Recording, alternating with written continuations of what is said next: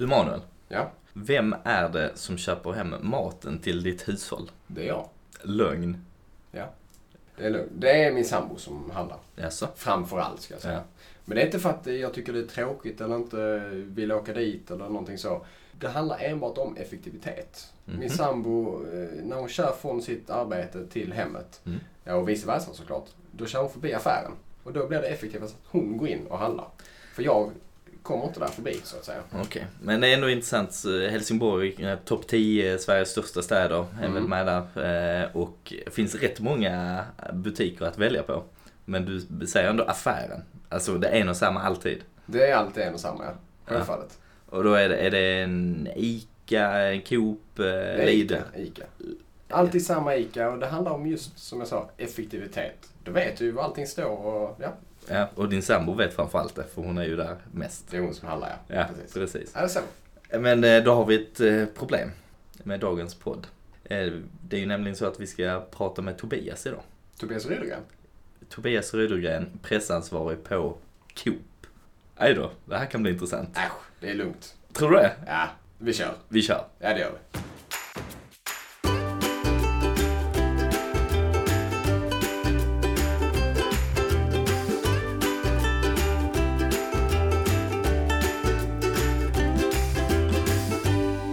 Välkomna till avsnitt 43 av PR på skånska. Yes, Podden där vi pratar med intressanta människor om kommunikation och PR. det gör vi. Och idag ska vi alltså prata med Tobias Rydegren, pressansvarig på Coop. Ja, det kan bli intressant. Det tror du? väl, ja, men jag har en känsla av det. Ja, men Coop, det känns som Coop är på gång med någonting. Det händer Ja. grejer inom Coop. Det, det, de gör någon form av vändning här, rent kommunikativt och affärsmässigt och allting. Så att det helt rätt tid att Men det- prata med Tobias. Ja men det känns som de är, mm, alltså jag ser ju bara utifrån hur den kommunikationen man nås av. Så, men ICA har ju alltid eh, varit Hyllats. Ja, Ja. och stått högst upp på tronen och kanske varit överlägsna. Men det Ja. känns som, eh, okej nu tar vi upp kampen. Du, vad har hänt sen eh, senast? Det är en bra fråga. Det är en Mm. mycket bra fråga. Alltså det har varit så mycket att stå i här nu. Eh, Det är ju inledningen av året, vilket Ja. är fantastiskt roligt. Det Mm. har ju börjat eh, Väldigt bra. Väldigt bra. Mm. Jag försökte ändå hålla det liksom nere på jorden, fötterna på jorden ändå. Men fantastiskt bra inledning av... Eh, Ja, nu jävlar lyfter nu går planet. Eh, 2016. Nej, men Det har jag, aldrig gått så här bra. Nej, det, det kan jag säga. Nej, men skämt åsido, det går väldigt bra. Ja, men bra start på det. Jag känner mig extremt trygg i vårt erbjudande och eh, i, i eh, 2016. Ja. Redan nu.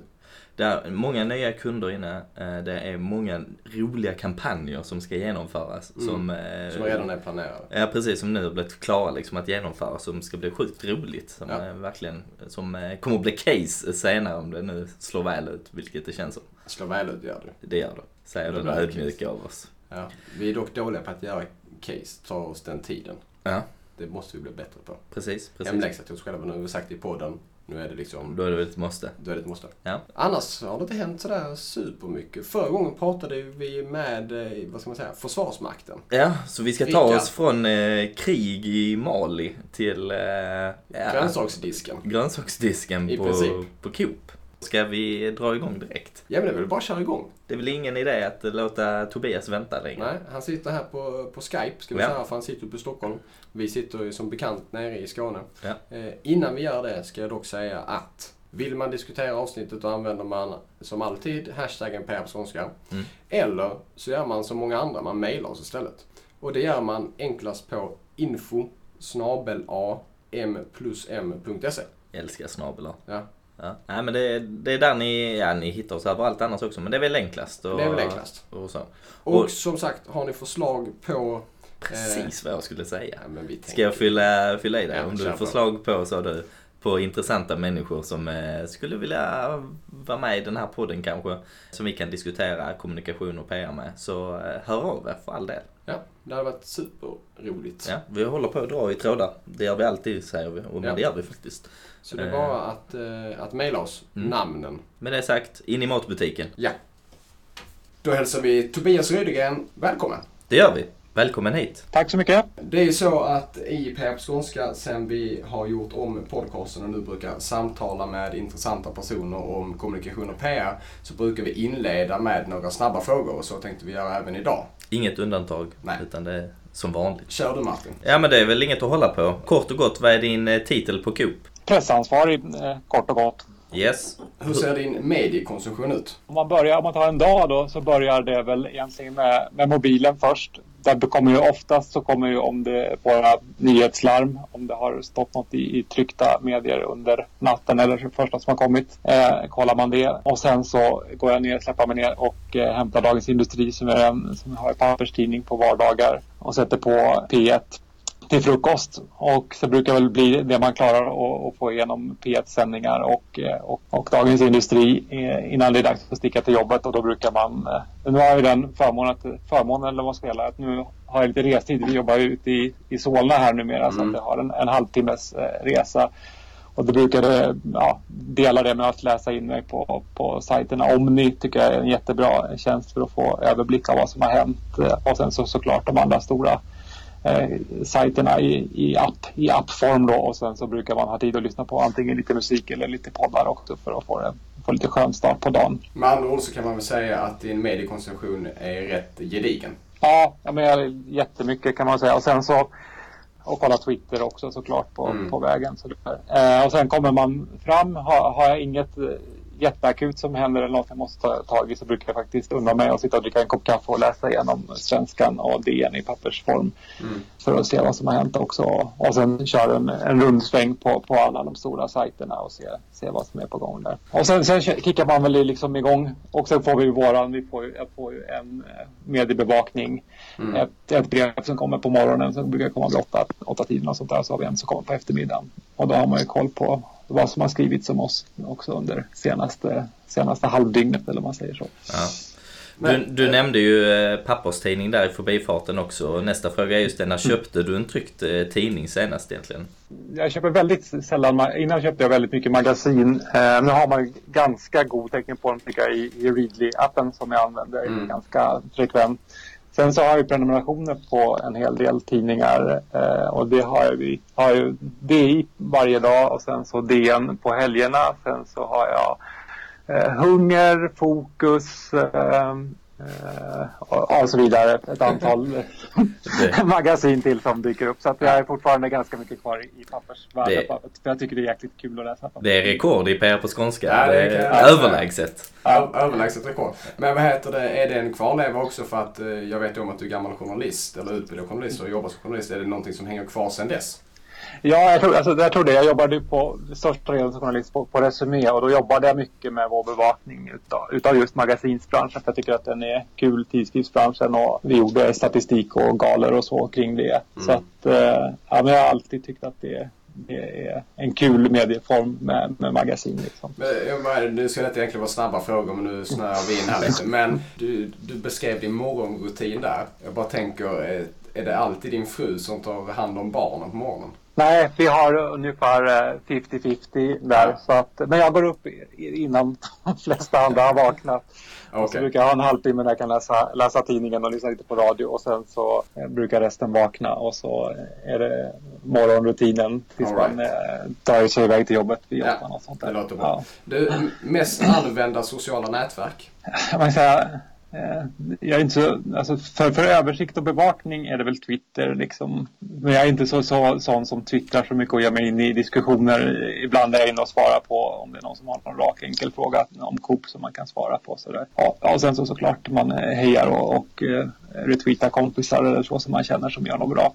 Mm. Uh, och sen så är det väl Facebook och Instagram som jag använder privat kan man väl säga. Och senast uppdaterade sociala nätverk? Oj, det var nog dåligt. Jag tror jag, jag sa grattis till Martin Jönsson för att han fick jobb på DN i, igår på Twitter. Det var ju omtänksamt i alla fall. Ja. ja. Men det var nere igår Twitter så jag vet inte om den kom fram eh, grattishälsningen där. Så det var lite teknik.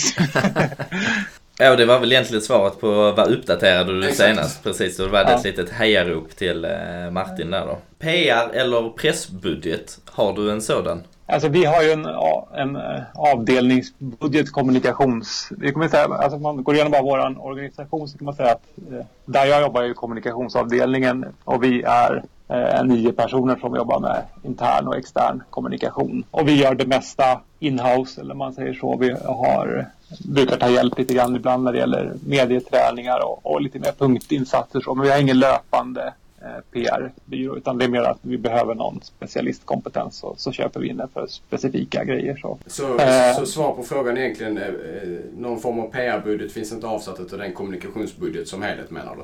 kan, kan inte gå in exakt på, på vår budget men vi är, vi är ju nio personer som jobbar och vi gör ju huvudsaken av huvudsakliga eh, jobbet själva. Liksom. Sen så har vi såklart budget avsatt för att utveckla intranät och bygga om, vi ska bygga om pressrummet i år. Så Sådana saker har vi ju ja, budget för. Så det, ja. Bra, det var nog de snabba frågorna. Det var det. Så kan vi väl, eh, eller hyfsat snabba idag i alla fall. Ja. Eh, vi skulle väl kunna hoppa in på lite mer kring dig Tobias. Om du kan berätta eh, kort eh, ja, men vem du är och hur du hamnade där du är idag. Ja, kort om man börjar eh, så, så utbildningsmässigt när man hamnar på lite högre nivåer i alla fall så, så höll jag mig i er region i, i Skåne men i Lund då. Där jag mm. pluggade ekonomi och mer kommunikationsvetenskap eh, som huvudämnen och hade väl ungefär tänkt mig någon byråjobb eh, Eh, men så när jag egentligen var klar med min utbildning så kom jag in på den här ettåriga journalistutbildningen som fanns i Lund också och gick den. Eh, och sen så var det dags att skaffa jobb när man var klar där och då mejlade jag väl ut till 50 stycken och fick typ två svar. Eh, det ena var från, från Dagens Industri som sa tack, eh, välkommen och sök jobb sommarjobb här. Eh, och sen så var det från eh, Pontus Forsström som han hette då som eh, drev tidningen Vision som precis hade blivit en del utav Spray. Som jag fick börja frilansa för och skrev i en månad och sen så blev jag anställd på, på tidningen Vision. Så jag fick ett, det var rätt ovanligt, man fick ett fast journalistjobb direkt sådär. Och så jobbade jag väl där i två år ungefär och sen så flyttade jag till Resumé blev jag bjuden ett jobb där och där var jag reporter och sen så var jag ansvarig för, eh, ja, man säga, någon sorts nyhetschef och ansvarig för Resumé.se de sista åren där. Och sen blev jag eh, konsult, PR-konsult på Webber Chandvik som då var en del av Markant Sverige. Jag fick en fantastisk ung kollega som heter Manuel. Eh, tack, tack. där var vi jobbade väl ihop ett halvår eller något sånt. Du kom väl in lite efter mig och var kvar ja. lite Lite längre. Efter mig också. Något ja. sånt där. Ja. Eh, och sen så gjorde jag en utflykt tillbaka till journalistiken och var chefredaktör på Testfakta ett år ungefär. Och sen så var jag på Mindmakers i tre år som PR-konsult. Och så landade jag på Coop här i, ja, i oktober i år då. Right, så du, du hamnar i alla fall på konsultsidan till slut som var din initiala tanke? Ja, på något, något sätt ett varv runt där. Ja.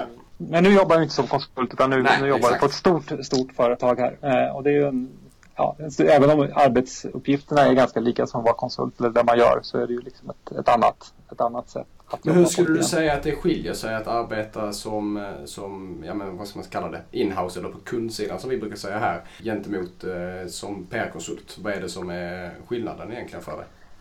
Ja, men det, det som ju är är ju att man är direkt, som jag är, att man är ju direkt ansiktet utåt på något sätt. Jag, jag även om man tar hjälp av experter såklart när man ska svara på frågor eller så från medier. Så, så är det liksom, i, som konsult så var man ju oftast den som gav råd till den som skulle säga någonting. Här är man själv ansvarig för att vara kommunikatören. Mm. Eh, vilket jag gillar. Eh, eftersom ja, då kan man själv ge sig själv råd istället för att ge någon annan råd. Eh. Du lyssnar på dig själv med Jag, jag lyssnar på mig själv. Sen har jag jättebra och, och erfarna medarbetare som vi bollar mycket med här. Så, ja. så det, det, är väl en stor skillnad. Det går, det går delvis ju snabbare såklart. Och det, det är mycket, alltså som det är ett, ett stort företag som Coop som det, det, är många som bryr sig om oss. Det är många som handlar där. Det är många som lägger en stor del av sin budget på, på att köpa mat varje, varje månad och man, mm. eh, man är inne i en matbutik ett antal gånger varje vecka. Så det är klart att vi får väldigt, väldigt mycket inflöde utav, utav frågor från, ja, från media, från kunder, eh, från intressegrupper och så vidare. Så att eh, vi har väldigt mycket av hanterande att göra. I, i hur, hur ofta har du kontakt med journalister? Det är ju varannan timme kanske. Det är så? någonting, någonting sånt, ja. Är det så ofta alltså? Ja, det är, alltså det, vi har ju, det, det är väldigt mycket av våran, våran branschpress, det vill säga eh, ICA Nyheter och Friköpenskap och så vidare. Det finns ju en fyra, fem tidningar som bevakar oss i mm. dagligvarubranschen vi, vi är typ tre, fyra, fem företag. Så att det är klart att de allra flesta frågorna kommer ju därifrån. Men det är nästan varje vecka eller så är det ju ett par, tre frågor från, från riksmedier. Och sen så vi på kommunikationsavdelningen, vi hjälper ju kundtjänst att svara på frågor som är mer av företags karaktär. Liksom. Ja, ja. Om man bojkottar, varför bojkottar ni inte frukt från det här landet eller sådär, den typen av frågor. Ja. Eh, och, vi, och, och, liknande sådana frågor som dyker upp på sociala medier svarar vi också på. Liksom. Mm. När, när är det där någonstans som riksmedia börjar intressera sig? Är det då de, de hör av sig eller när, när vilka fall kan tänkas ja, att de större tidningarna hör av sig? Det är liksom lite alla möjliga frågor. Det är oftast en sak är att det är många som, ja, men som Aftonbladet och Expresset, de testar ju julskinkor och falukorvar och sådär. Och, och, och, det är vanliga smaktester och det, det gör ju även Göteborgs-Posten och så mm. vidare. Mm. Så, så där är det en. Men sen så gör de ju mycket av den här, ja, man säga, tendens eller, eller trendartiklar. Därför ökar eko eller eh, mm. hur, hur, hanterar ni, vad har ni för policies kring palmolja, den typen. Ofta när man gör, man gör en, bransch, en branschgenomgång och så vill man höra vad våran syn är på, på frågan. Men hur ofta är det ni får kritiska frågor från media? Alltså är det jag ska inte säga att de granskar, men, ja, men kritiska mm. frågor. Hur ofta får du hantera den typen av situationer? Ja, men nästan alla, alla frågor är ju någon, eh, inte, inte kritiska, eh, det gäller ju rena faktafrågor. Men jag tror att alltså, vi brukar ju mäta vår mediebild och jag tror väl att, att två, två tre, 20-30 procent ungefär brukar vara kritiskt och, eh, och sen så är ja, 70-80 procent brukar vara neutralt eller positivt. Då. Ja. Jag, det är svårt att säga på frågor liksom hur mycket som är kritiskt Nej, eller sådär. Mm. Men det är klart att de som kommer från, från kundtjänst och från sociala medier som hjälper till med det är oftast kritiska frågor. Så att vi får ju en, en stor andel av dem är, handlar ju om, om kritik liksom, såklart. Men du, Coop är ju, det känns som vi, vi har nämnt här i den här podden också, att det känns som Coop är inne i en, eh, någon form av spännande fas. Eh, jag har själv eh, läst också att ni, ni uttrycker det som att ni håller på att göra någon form av vändning eller turnaround som man säger. Och vill nu bli det nya gröna Coop. Ja, det kan man säga. Alltså, det, det som man ju gör, vi har gjort, vi fick en, en, en ny VD här för eh, 2014 eh, i maj. Hennes uppdrag är ju att vem, göra en turnaround dels ekonomiskt eftersom man har gått, gått med förlust eh, och, eh, och själva, men att vända någonting det handlar inte bara om att, att effektivisera utan också att uh, göra investeringar. Så vi har ju jättestora investeringar i butikerna, uh, i kommunikation. Vi gjorde en stor prissänkning i, i höstas. Så att det är mycket, mycket som häng, hänger ihop i det där och det finns ju liksom en, en väldigt tydlig plan som alla avdelningar jobbar efter vare sig man jobbar med att köpa in saker eller marknadsföring eller mm. kommunikation eller HR. Liksom så. så det, finns, eh, det finns en tydlig plan som egentligen ja, sträcker sig fram till 2017 där man liksom ska ha vänt företaget. För, först ekonomiskt men sen så ja, också i, i, såklart i kundupplevelse. Och, men det, men det, det nya gröna Coop, vad innebär det mer än rent konkret? Liksom, är det handlar det väldigt mycket om Eh, det ekologiska eller som då namnet eller som begreppet uttrycks? Alltså, jag, ja, alltså, det, som, det som är visionen som jag tycker faktiskt är en ganska, eller faktiskt, som jag tycker är en bra, bra och enkel vision att vi ska vara den goda kraften i dagligvaruhandeln. Eh, och det är ganska enkelt att applicera på ja, men, hur ska vi reagera i den här frågan? Ja, men då är det, ja, men ska vi vara den goda då ska vi åtminstone vara som branschen, gärna lite bättre än branschen när, när det gäller, och det gäller ju liksom allting, eh, ja, kemikalieanvändning till, till hur vi kommunicerar och att vi är transparenta och så vidare. Liksom. Den gröna färgen hänger, tror jag, eller det man ser mycket är att vi nu byter format, ska byta det på alla våra butiker och mm. byta namn. Vi har tagit bort Konsumnamnet eller håller på att ta bort Konsumnamnet. Så, så våra butiker kommer att heta Stora Coop, Coop och Lilla Coop, vilket då ska bli lite enklare innan det heter Forum och Coop Extra och så vidare. Ja. Då har vi haft en sju, sju olika namn eller något sånt. Eh, så att det är ju att, att göra Coop-namnet tydligare. Ja. Och grönt är ju naturligt, Änglamark varumärket eh, har funnits i 25 år i år så att ekologiskt är viktigast och vi har den största andelen ekologisk försäljning av alla dagligvaruhandelskedjor. Så, så det är liksom, och jag tror också att i den här kommunikationen man har gjort så har man gått tillbaka mycket liksom till eh, man säger, fröken Frimans dagar, eller på att säga, när, när kooperationen började. Och där var det egentligen bra mat till bra priser. Man var ju ledande inom många sätt. Man, man fick bort mjölfusk, man eh, tog bort burhöns och så vidare. Så att man har ju gjort mycket, eh, mycket goda saker och det är väl i den andan man vill komma tillbaka. Vara den här som utmanar och gör, gör bra saker för, för kunderna tydligare. Just det.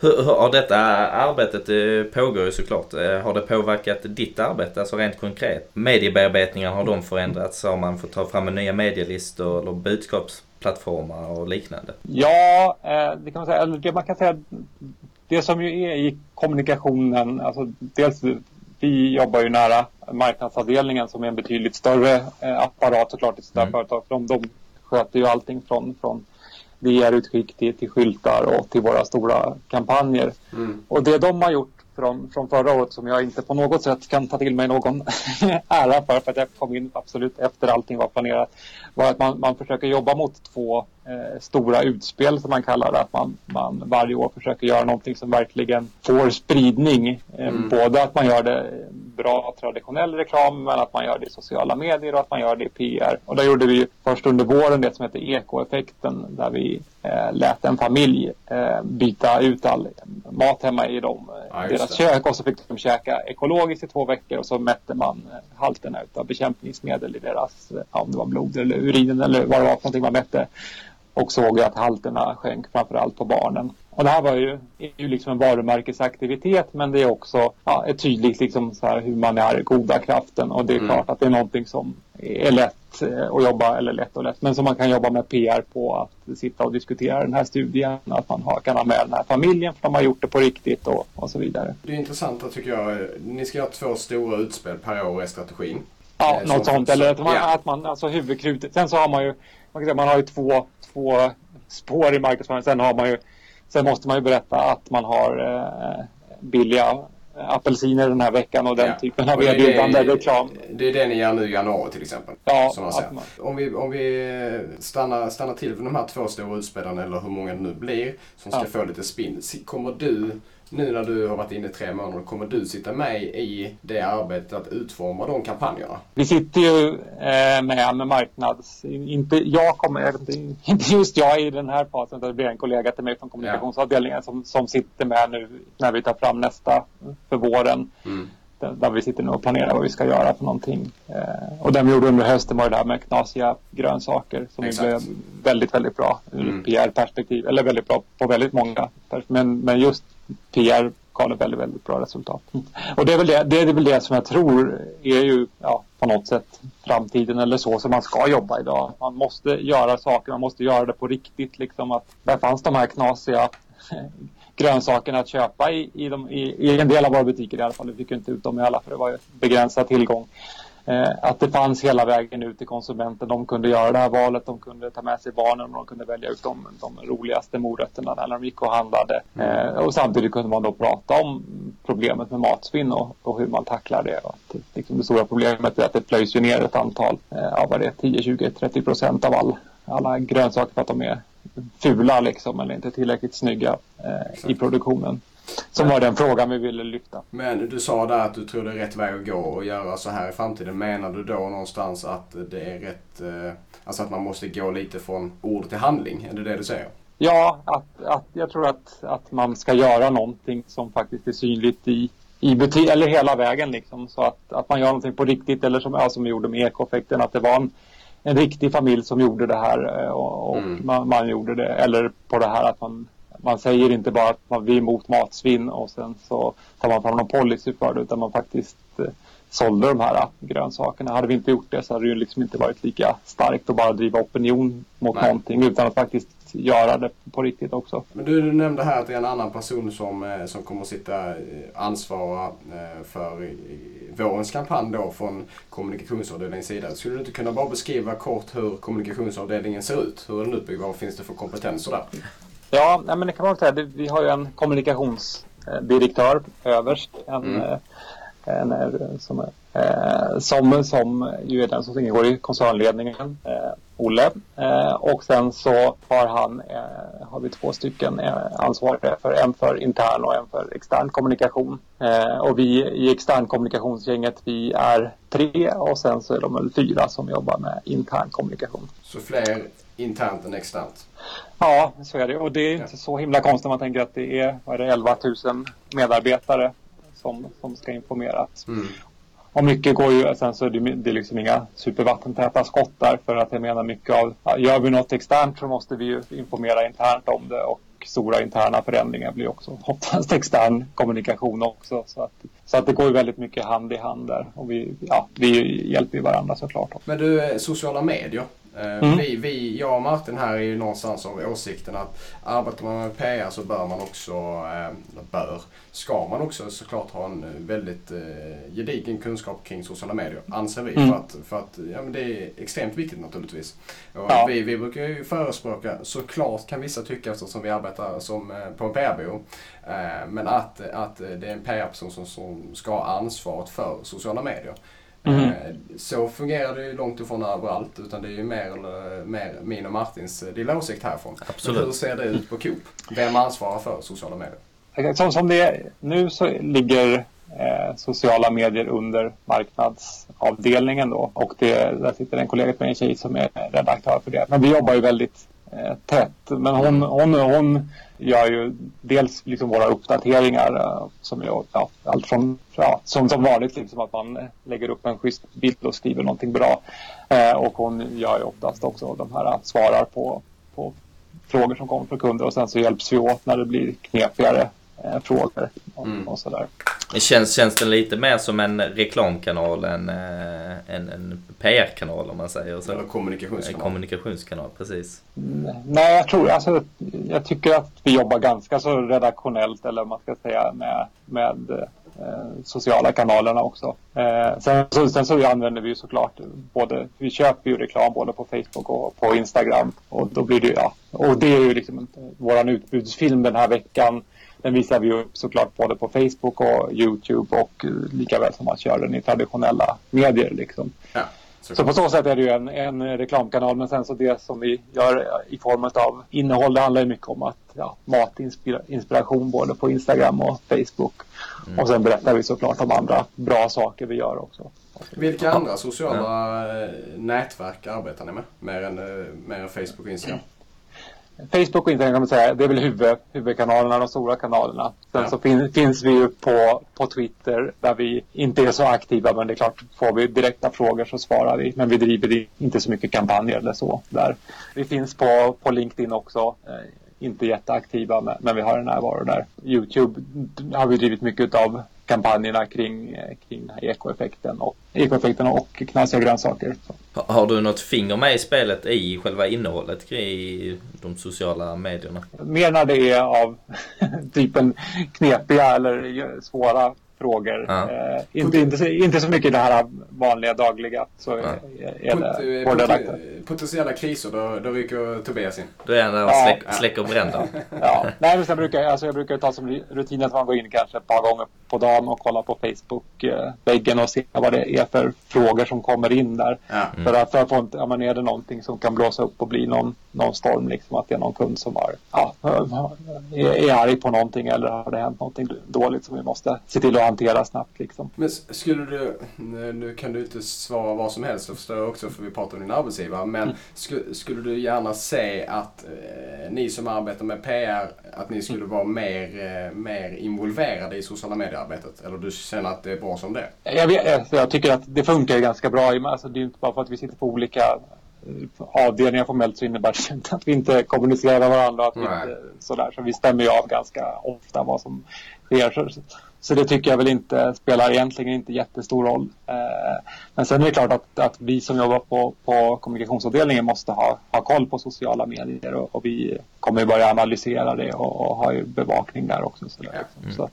Tvärkast, men hur ser en, eh, en vanlig dag eller slash vecka ut för dig? Ja, nej men det, är det som är ganska kul, att det finns väldigt få vanliga dagar. Utan det är Eh, eller man tror ju att det ser vanligt ut. Man har, ja, som vanligt, man har lite möten inbokade om att, eh, vad man ska göra och planera framåt och sådär. Eh, men sen så händer det nästan alltid någonting som gör att man får lägga ganska mycket åt sidan och så mm. tar det då. Och det är ju alltid från att det dyker upp kriser eller att det, det är något annat att det kommer in frågor som, är, som tar mycket, mycket energi eller som tar lång tid att, att besvara. Liksom, sådär. Eh, så det är ju ganska, alltså, i och med att vi har så mycket in, inkommande frågor så skulle jag säga att det är kanske 70 procent eh, reaktivt eller frågor vi svarar på 30 procent som vi jobbar med att aktivt få ut våra budskap. Liksom. Mm. Mm. Du, eh, du nämnde kriser där också, kriskommunikation då tänker man.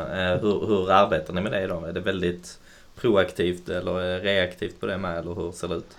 Nej, men alltså oftast när man sitter inne på ett företag så vet man ju. Det är sällan man blir överraskad av en, av en kris liksom så. Det händer ju det också. Om man men, inte är kommunal kanske? Ja, nej men exakt. Man borde ju veta om man, om man, har, ett, om man har ett eget vin och driver krog och så vidare så kanske man borde ha med det i alla fall i sin ja. krisinventering att det kan komma en, en artikel om det rätt vad det är. Men det är inte alla som har? Nej. nej. nej, men det är väl att försöka identifiera det Eh, Eh, och förbereda när vi vet om det är någonting, någon fråga såklart är det att, att vi förbereder så mycket som möjligt i, i form av svar och kunskap. Och, eh, och sen så är det som alltid att försöka få ett liksom, tidsmässigt övertag eh, och faktamässigt övertag mot, mot journalisterna vad de, vad de vet, att man vet, vet lite mer hela tiden. Mm. Så att man liksom inte blir rullad framför media som, som kommunal har blivit här. Att man liksom hela tiden bara åker knuffas längre och längre fram tills man trillar av. Så, så det handlar ju mycket om, mycket om att, eh, att förbereda frågor och svar och, och ha koll på de frågorna som är utan att bara, du behöver inte gå in i detalj men har under din tid här nu som du har varit, har det varit någon gång det har hettat till så att du verkligen har behövt gå in i det här krisläget? krisläget? Det har, det har, inte varit någon sån kris som har varit att man har liksom suttit instängd i en vecka och jobbat hårt. Men, Nej. Ingen köttfärsskandal? Eh, ingen, inga köttfärsskandaler eh, har det inte varit. Men, men det är en stor organisation. Det finns alltid liksom eh, alltifrån medarbetare som hittar på egna initiativ som inte är så lyckade. Att, ja, till exempel att eh, det var någon förening där någon, jag tror det var Göteborg, eh, eh någon butik som skrev någonting om, om Bajen på, på kvittot liksom. Eh, något negativt där och, eh, och då skulle ju hela, hela Hammarbys supporterkultur bojkotta och så. Sådär. Sådana där saker dyker ju upp och sen så eh, i och med att vi jobbar med mat så, så kommer det ju, kommer det ju, händer det ju saker att, ja, att mat behöver dras tillbaka eller att det är sånt. Men det har vi väldigt mycket rutiner rutiner med vad ja, som händer. Ja, jag tänkte precis säga det. Då måste det finnas eh, nästan ett formulär man bara går efter. Ja, ja, ja. exakt. Och det har vi. Då skickar man ut liksom ett, ett larm och så att alla i butikerna ja. snabbt ska kunna plocka undan. Och man kan ju spärra det i kassan och så, där, så det inte ja. går att sälja om det. Jag har jobbat, eh, som vi sa här innan, vi har jobbat tillsammans ett tag. Jag, jag, jag vill minnas att eh, du någonstans gillar att arbeta med kriskommunikation ändå. Ja, men, men kris, alltså på något sätt tycker jag det är liksom essensen av att jobba med, med PR mm. eller kommunikation för att där ställs ju liksom all ens kompetens på spets. Man måste agera i realtid och det man säger får direkt konsekvenser och agerar man, och agerar man bra så kan man ju på ett ganska bra sätt minska ja. minska problemen med krisen och, och gör man det dåligt eller man inte kommer igenom så, så bara växer det liksom. Men är det då så att, jag ska inte säga att du längtar efter att en, en ordentlig kris inträffar, men mm. kan, kan, du ändå någonstans känna att ja, men det vore riktigt spännande att sitta på företaget där det sker och få hantera det? Ja, alltså man, man vill ju såklart inte att, alltså för krisen är ju alltid att det är någon, någon som drabbas eller att det är Absolut. något tråkigt som har hänt, så det, det längtar man ju inte efter. Men däremot så tycker jag att, att överlag att det bara att det är kul att liksom mm. formulera och eh, skapa budskap och, och, försöka hantera svåra frågor eller, eller kriser. Liksom. Det för att det, ja, jag tror att jag har gjort det ganska mycket och jag tycker att det är ja, både ganska kul och eh, utmanande. Liksom. Men hur ser ert kristeam ut på Coop? Nu tänker jag kommunikationsmässigt. Mm. Ja. ja, nej men det är väl egentligen, eh, det är ju vi som jobbar med extern kommunikation som kopplas på och såklart vår kommunikationsdirektör. Mm. Och sen så har vi ju en rad specialister inom ja, men, eh, kemikalier eller produktspecialister.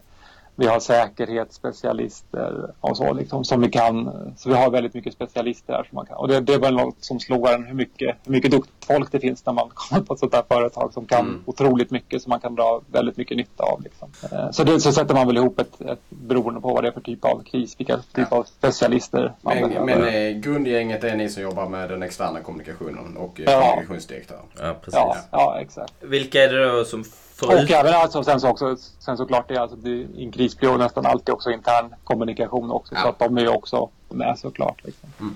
Vilka är det som får uttala sig då?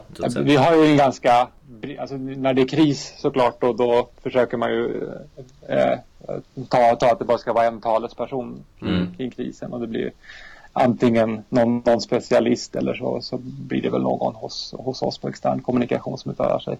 Men i övrigt så försöker vi ha så många, inte så många som möjligt, men ha, ha en ganska stor bredd av talespersoner från ja, dels hela koncernledningen såklart, men sen så våra specialister som vår hållbarhetschef, vi har en dietist, vi har, ja, vi har många som är väldigt eh, duktiga som vi gärna vill lyfta fram. Liksom. För att jag tror också, det blir också roligare om man för en journalist att intervjua någon som verkligen vet mycket om någonting. Då blir, kan man faktiskt ge lite roligare svar också. Mm. Är det då väldigt många som är medietränade också eller som medietränas inom Coop? Ja, nej, men vi försöker att medieträna både då specialister och, mm. och de som är chefer för att de ska kunna kunna ta mediefrågorna. Men sträck, sträck, eh, sträcker det sig hela vägen ner till eh, en, eh, en butiksägare som Precis, då skriver Bajen någonting på något kvitto eller något? Nej, men vi har ju alltså, jag vill inte medieträning direkt av butikschefer, men det är klart att vi vet, har en del butikschefer som vi vet fungerar jättebra i media som är, är lätta. Och sen så då är det inte direkt medieträning, men om de ska vara med och prata om om någonting där deras butik är med. Så såklart mm. att man coachar dem lite grann. Tänk på att prata lite grann om det här och nämn inte det där och, och sådär. Så att man coachar, coachar dem ju inför en intervju då. Ja. Finns det då samtidigt de som man Exakt. tänker att de, de, här ska vi inte ha med i medier? Alla är ju inte lämpade för det, så är det. Nej, verkligen. Nej. Och sen, är det, och sen kan man ju inte, alltså är det någon på en ort där det bara finns en butik så är det klart att då får man ju prata med den som är butikschef. Det är den som är ansvarig för butiken och är den tydlig som en fråga som handlar om butiken. Varför säljer ni det här eller varför är, varför är det stora gropar i er parkering eller så. Så det är klart att då är det ju butikschefen eh, eller möjligtvis distriktsansvariga som ska, ska svara på de frågorna. Just det. Sköter ni liksom medieträningarna internt eller tar ni in externa, externa resurser för att hjälpa till där också? Det har varit eh, lite externa här. Vi mm. hoppas kunna göra en del. Alltså jag har ju varit en sån som har gjort externa ja, medieträningar som, som konsult. Så att vi kan nog göra en hel del internt. Eh, det beror lite på vad man har för... för det handlar också, alltså konsulter handlar ju både ibland om att få till spets såklart, att få till någon som har väldigt bra kompetenser som vi inte själva har, men också ibland att, att faktiskt frigöra resurser från oss så att vi, mm. kan, kan hantera det dagliga och så kan man få hjälp med det. Så det, det, kommer nog bli en kombination där. Hur, du som har gjort mycket medieträningar, har du några, hur, har du några Eh, så här, konkreta tips på hur man ska lägga upp en medieträning? Jag tänker till lyssnarna. Ja, men det som man alltid faktiskt är ganska bra att börja med är någon form av teori för att man jag tror att det, det är många som har en, eh, en bild av hur, hur media och, eh, och eh, journalister fungerar och tänker. Och jag tror att det är alltid bra att ha någon sorts ja, så här funkar det egentligen och så här, så här är rollerna egentligen och så här gör man det här, så här gör man inte. Nej, sen, sen så är det ju alltså det som är viktigt är ju det här att lära personer att, att inte bara svara på frågan. Självklart ska man, ska man ge ett svar men också försöka i det svaret kunna komplettera med ytterligare några budskap som är positivt ja. om, om företaget. Eller Den klassiska bryggan. Bryggan, ja exakt. Ja. Och det, det är ju inga hemligheter, det jobbar ju alla med. Men ja. det är ju lättare sagt än gjort. Så det handlar ju mycket om faktiskt, och det, jag tycker det är rätt bra att det heter medieträning för det är liksom inte någonting man gör en gång och sen så kan man det. Utan det är någonting man kanske, om man är med mycket ska man kanske göra det en gång i halvåret och en gång, en gång om året i alla fall. Liksom. Så det är ingenting man blir, blir färdig med. Nej. Och, nej, och dessutom så förändras ju medieklimatet eh, som vi, som vi alla vet ett rätt så högt tempo vilket ju gör såklart att man får kanske ställa sig inför nya situationer om ett år. Ja, eh, ja, som man ja behöver, exakt.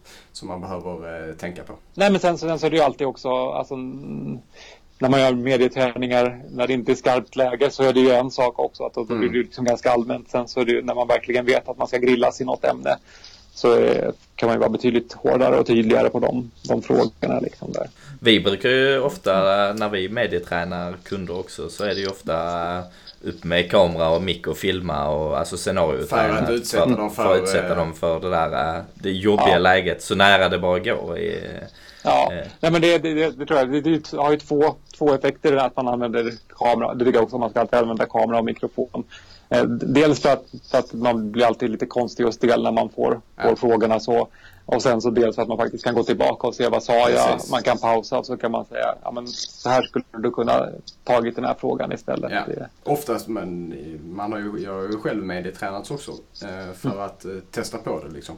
Och ofta är det att man inte riktigt kommer ihåg vad man har sagt. I alla fall inte ordagrant och exakt hur man bygger upp sin mening eller använder sig av den här bryggan. Och då är det väldigt bra, som du säger Tobias, att ha det inspelat så att man kan gå igenom det i ja. efterhand och titta igen. Ja men tänk så skulle du sagt så här istället. Har du fått fram det här budskapet också eller liknande.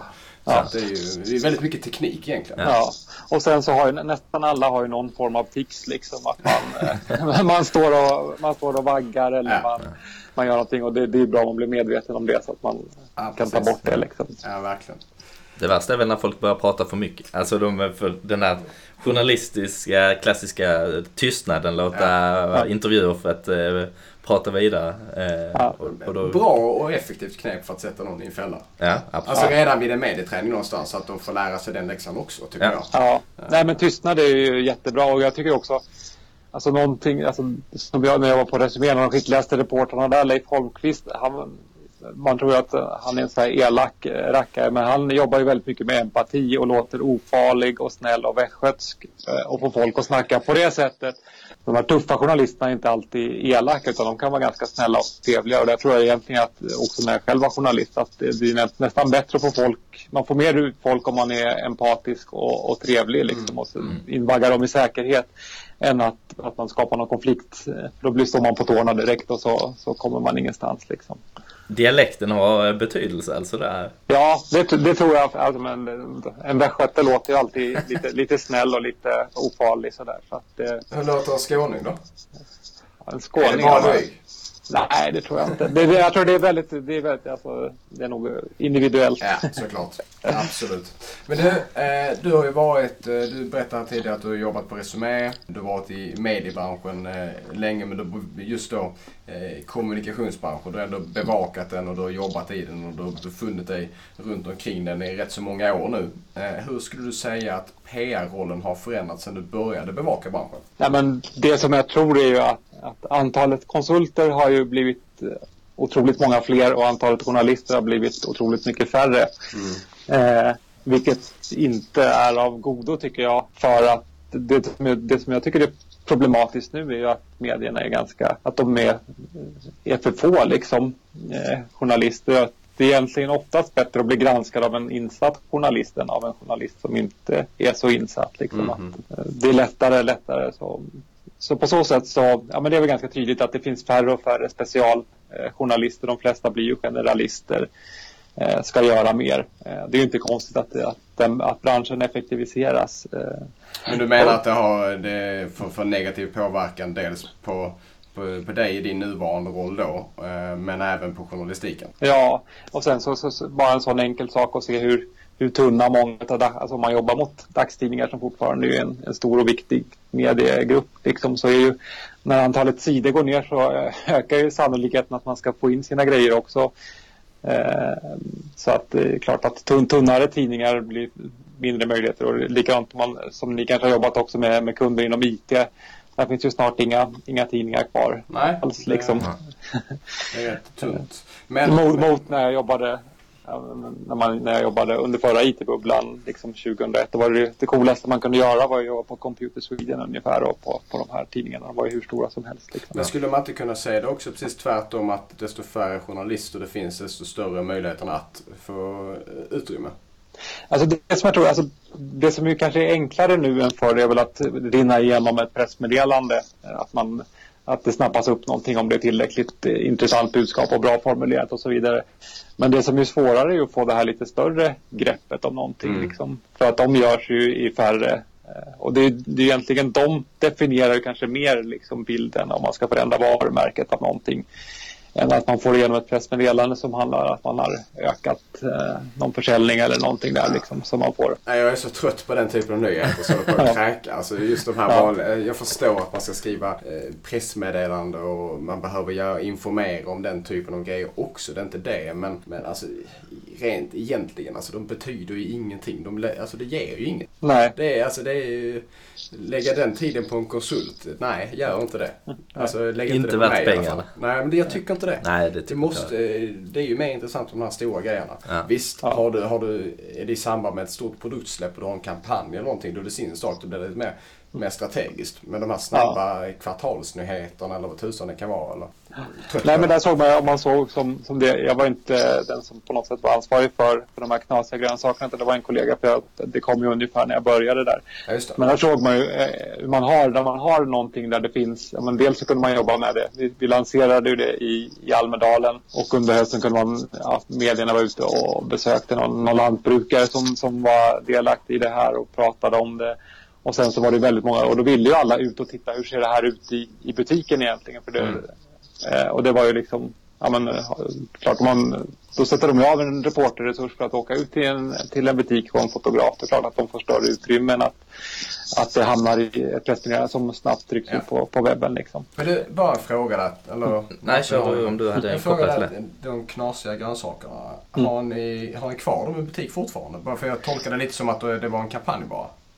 Nej, alltså det, det som är knepigt nu är ju tillgången på, på Ja, grönsaker. Eh, Ja. så att, och det, vi kommer lite sent egentligen in i säsongen där egentligen.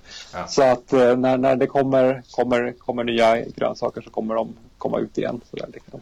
Ja. eh, och det var också så här, vi, ja, men vi, vi kunde göra det i drygt 30 stycken stormarknader utav 600 butiker. Mm. För att, men det, var liksom, det var första gången de började sälja där så det fanns ju inte så stora volymer. Men vi tänkte att alltså, det är ändå bättre att göra det här i en liten skala först och sen får man sätta mer fart på det. Liksom. Och, det är tanken att man ska driva på hela branschen så att det kan bli en större grej. Vi har ju inget emot att ICA och Axfood får gärna göra det här också om de vill. Jag hade en eh, tanke där också kring hur branschen har förändrats, PR-branschen egentligen. Och jag tänker det kan vara intressant att höra hur ni har tänkt kring det också. Det är om, vi pratar ju mycket journalister men det har ju förändrats väldigt mycket att man nu pratar om influencers också. Att det gäller att bearbeta, vad ska man säga, inte de utbildade journalisterna men de, Men de hobbyjournalisterna med Ja. sin blogg eller sin Instagramkonto eller vad det nu än må vara.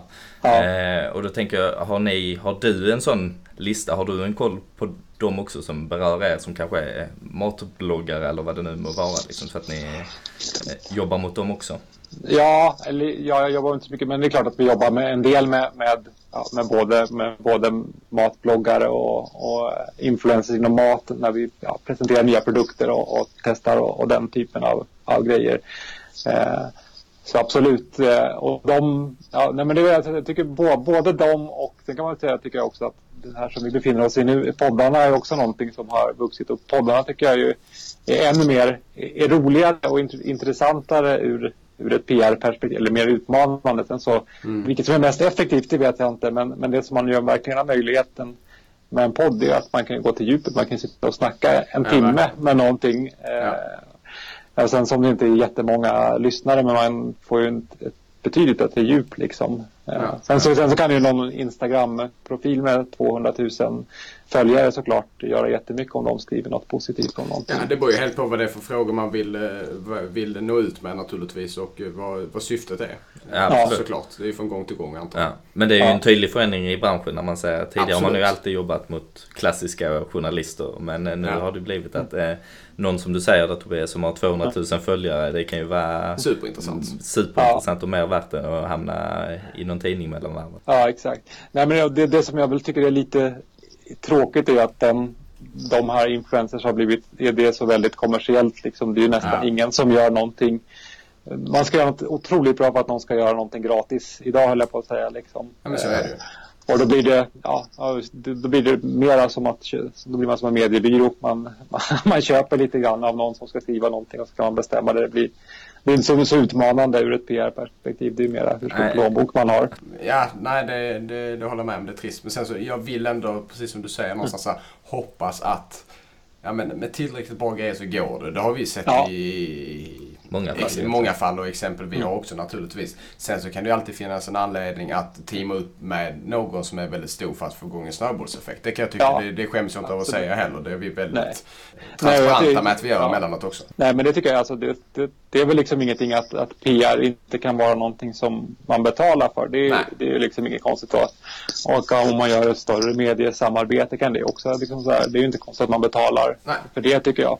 Men nej, jag håller med. Eh, nej, men jag såg idag här på, om det var på Resumé.se till och med kanske, eh, Jon Olsson, eh, extremskidåkaren som hade ingått ett, eh, ingått ett samarbete med spelbolaget Leo Vegas. Eh, det svenska fast Malta-baserat. Malta ja. Han får ju 4,5 miljon på tre år eh, för att prata om dem lite i sina sociala nätverk. Mm. Eh, och det, ja, det säger någonstans var, var den utvecklingen har gått någonstans. Ja. Nej, Sen så säger jag inte att det, det är inte PR, det är inte det. Mm. Det handlar om naturligtvis, men det är ju sociala medier. Men du, hur tror du PR-rollen kommer att eh, förändras framöver? Men jag tror att alltså, den här den goda rådgivaren eh, kommer man alltid behöva. Alltså den som har någon sorts ganska bra eh, överblick av, av både liksom det gamla och det nya medielandskapet. Som är eh, allmänbildad eller specialutbildad inom något, något ämne den kommer man behöva. Sen så, sen så kommer det finnas en massa tekniska specialister som är extremt bra på Instagram eller på Facebook och, och, och nästa stora nätverk, vad det nu blir, som, som kommer. Liksom. Eh, men jag tror att den här eh, duktiga generalisten, den kommer alltid finnas och som kan liksom hjälpa, hugga in vid, vid en kris. Eh, som kan förstå strategi, som kan förstå hur företaget tjänar pengar och hur man omsätter det i, i bra kommunikation. Och sen så kan, sen kan man ju ha olika profil mot eh, ja, antingen så är man själv, på, på Mindmakers var vi ganska mycket generalister. Alltså vi, vi var inte specialiserade på någon bransch eh, och det funkade ju rätt bra. Vi hade ju både business to business och, och kris och konsument eh, PR och så vidare. Det man kan väl säga, det, det som ju var den traditionella marknads-PRen, den börjar väl, alltså det är väl någonting som man kan säga, jag tror går det ganska knepigt för. För att eh, där, ja, men där har ju medierna försvunnit till, till en stor del och eh, och ersatt väldigt mycket av de här influencers och, och sociala eh, medierna tror jag. Nej, ska man överleva där så, så gäller som byrå menar jag nu då eftersom det är där jag själv sitter så ska man eh, överleva på det man vill kalla då marknads-PR så gäller det nog att eh, antingen sikta in sig helt och hållet på, på väldigt kreativa kampanjer eller så får man ju faktiskt ta ett, ett, nästan ett grepp som en, som en mediebyrå också. Och att faktiskt bli ja. väldigt duktig på att eh, välja ut rätt influencers eller eh, ta fram rätt budskap till den typen av kampanjer. Ja, exakt. Eh, det, det, tror jag också man kommer att se mer av. Så eh, PR-begreppet som sådant kommer nog eh, bli, jag tror det kommer bli ännu mer diffust. Vad, vad är PR egentligen? Ja, ja, ja, ja, men PR lika med publicitet, det, det håller väl på att försvinna. Exakt, exakt. Även om jag tror att alltså den, man ska inte underskatta den kompetensen heller, men det, det kommer fortsatt alltid eller finnas behov av det. Liksom. Men, men PR kommer bli bredare. Och vi säger ju här att eh, jag och Martin eh, stoltserar väldigt mycket med att vi är en PR-byrå och säger det väldigt eh, gärna och tydligt. Ja. Men sen betyder inte det att vi bara arbetar med PR egentligen. Men anledningen till att vi säger det, det grundar sig väldigt mycket i att vi tänker PR alltid. Vi tänker mm. ett PR-perspektiv på saker och ting. Vi har vi arbetar med insikter och strategier som är väldigt PR-nära eller är verkligen PR för att vi tror att det är rätt väg att gå för att kunna skapa de här samtalsämnena eller historien eller det som delas vidare. Mm. Uh, och då ser jag mig själv som en PR-byrå någonstans. Uh, ja. Eller det vi håller på att driva.